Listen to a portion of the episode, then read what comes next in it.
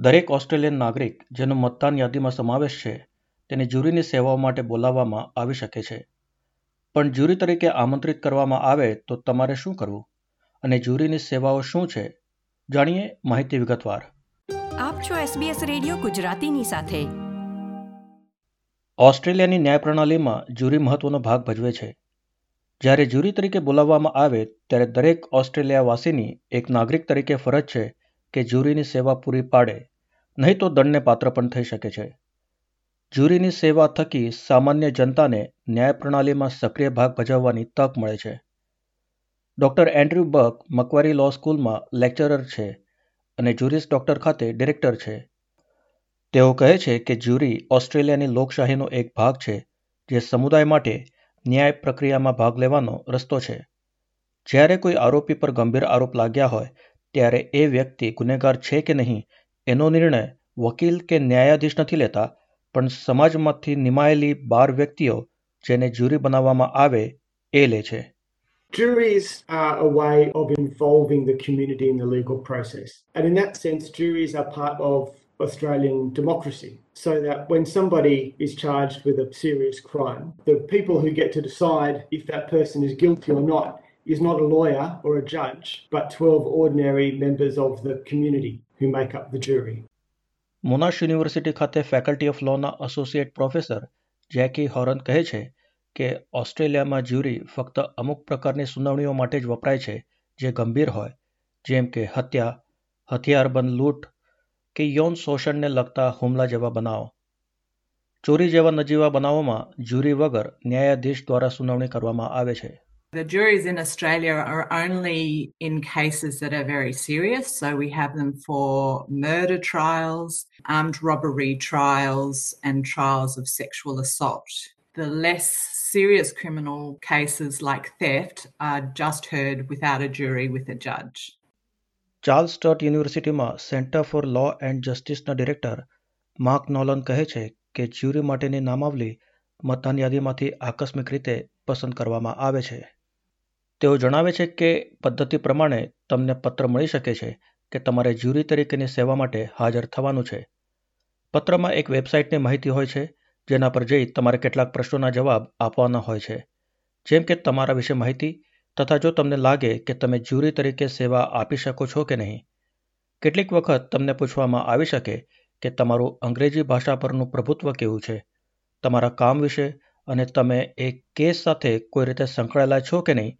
એ વિશે પણ પ્રશ્નો હોઈ શકે Usually, the process is you would receive a letter that says you have been summoned for jury duty. Go to this website and fill in a, a, survey and tell us about yourself and tell us about whether you think you can sit on a trial and be a juror. Sometimes it might ask you questions about your English language proficiency. Sometimes it might ask you questions about your work, whether you know someone who is involved in the case or not. Associate professor Horan કહે છે કે સામાન્ય રીતે બાર સદસ્યોની jury બનાવવામાં આવે છે, પણ બારથી ઓછા સભ્યો પણ હોઈ શકે અને દરેક રાજ્ય તથા ટેરિટરીના નિયમો પણ અલગ હોય છે. ગંભીર ગુનાઓના મામલાઓમાં જ્યુરીની સંખ્યા એક સમાન નથી હોતી. એ સંખ્યા નિર્ભર કરે છે કે તમે ઓસ્ટ્રેલિયાના કયા ભાગમાં રહો છો, પણ સામાન્ય રીતે એ સંખ્યા બારની હોય છે. અમેરિકાની જેમ ઓસ્ટ્રેલિયાના કેટલાક ભાગોમાં દીવાની મામલાઓમાં પણ જ્યુરી તરીકે બોલાવી શકાય છે. દીવાની મુકદમાઓ જેમ કે કોઈ ગંભીર રીતે ઇજાગ્રસ્ત થઈ હોસ્પિટલમાં હોય અને હોસ્પિટલ પર દાવો માંડ્યો હોય કે ડૉક્ટર પર દાવો માંડ્યો હોય, વિક્ટોરિયામાં આવી સુનાવણીઓમાં છ સભ્યોની જ્યુરીની નિમણૂક કરી શકાય છે. In the serious criminal cases, the number of jurors in a case isn't always the same. It depends on the different parts of Australia where you're in, but usually it's 12. In some places in Australia, they actually have juries for civil cases, like they do in America. So there might be a civil case of somebody suffering a major injury, perhaps in a hospital, and that they can sue the hospital or the doctors. And that case, in some places like Victoria, you can actually have a jury of six people who hear that case.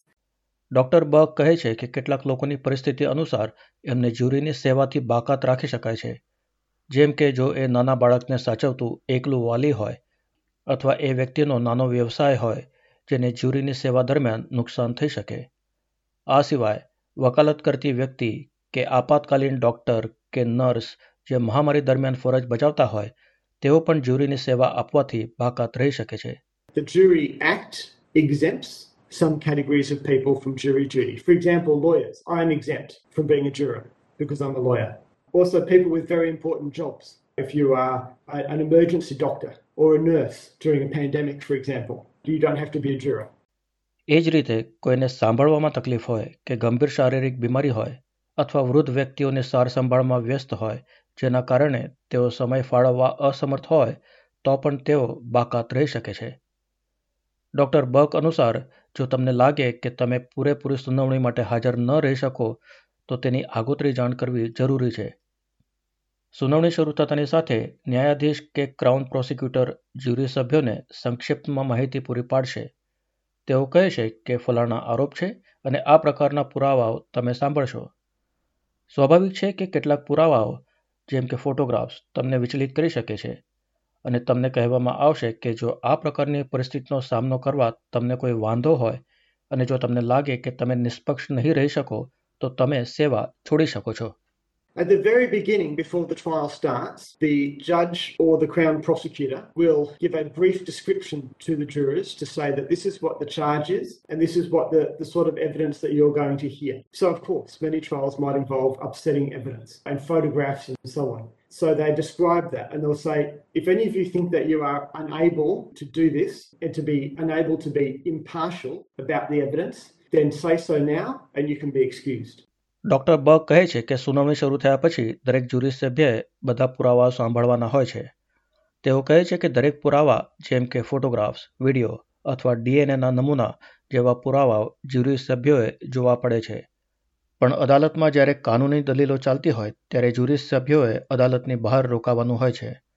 દલીલો પૂરી થયા બાદ ન્યાયાધીશ jury સભ્યોને સમજાવશે કે કઈ કાનૂની ધારાઓ હેઠળ આરોપી કસૂરવાર છે કે નહીં તે નક્કી કરવું જોઈએ.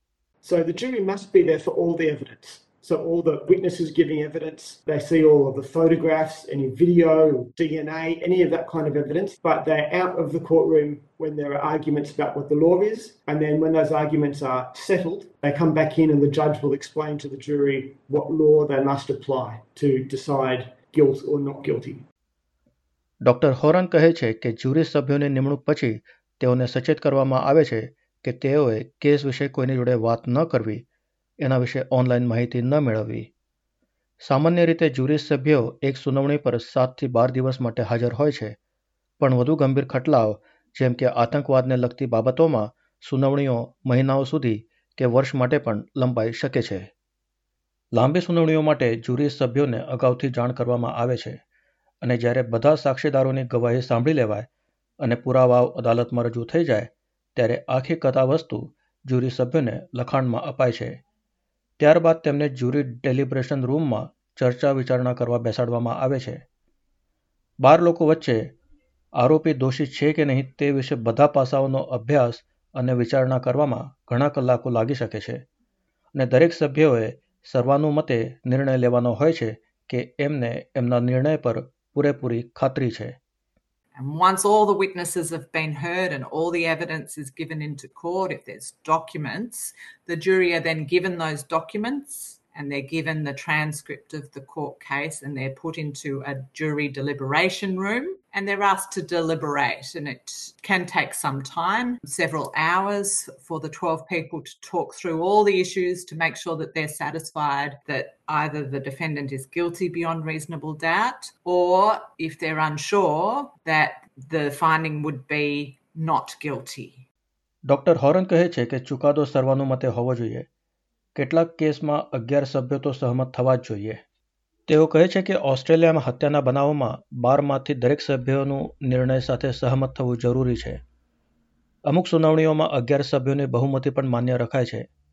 યૌન હુમલા જેવી સુનાવણીઓમાં જો અગિયાર સભ્યો આરોપીને દોષી માને અને એક સભ્ય ન માને, તો પણ ન્યાયાધીશ આરોપીને સજા સંભળાવી શકે છે. Whilst the serious cases like murder in most parts of Australia require all 12 jurors to agree, there are some times where only 11 out of the 12 jurors need to agree for a verdict to be accepted by the judge from the jury. So, for example, it might be a sexual assault case, and 11 of the jurors perhaps agree that the defendant is guilty and one of the jurors does not. That will be sufficient for the court to accept the jury's verdict to be guilty of the offences charged beyond reasonable doubt.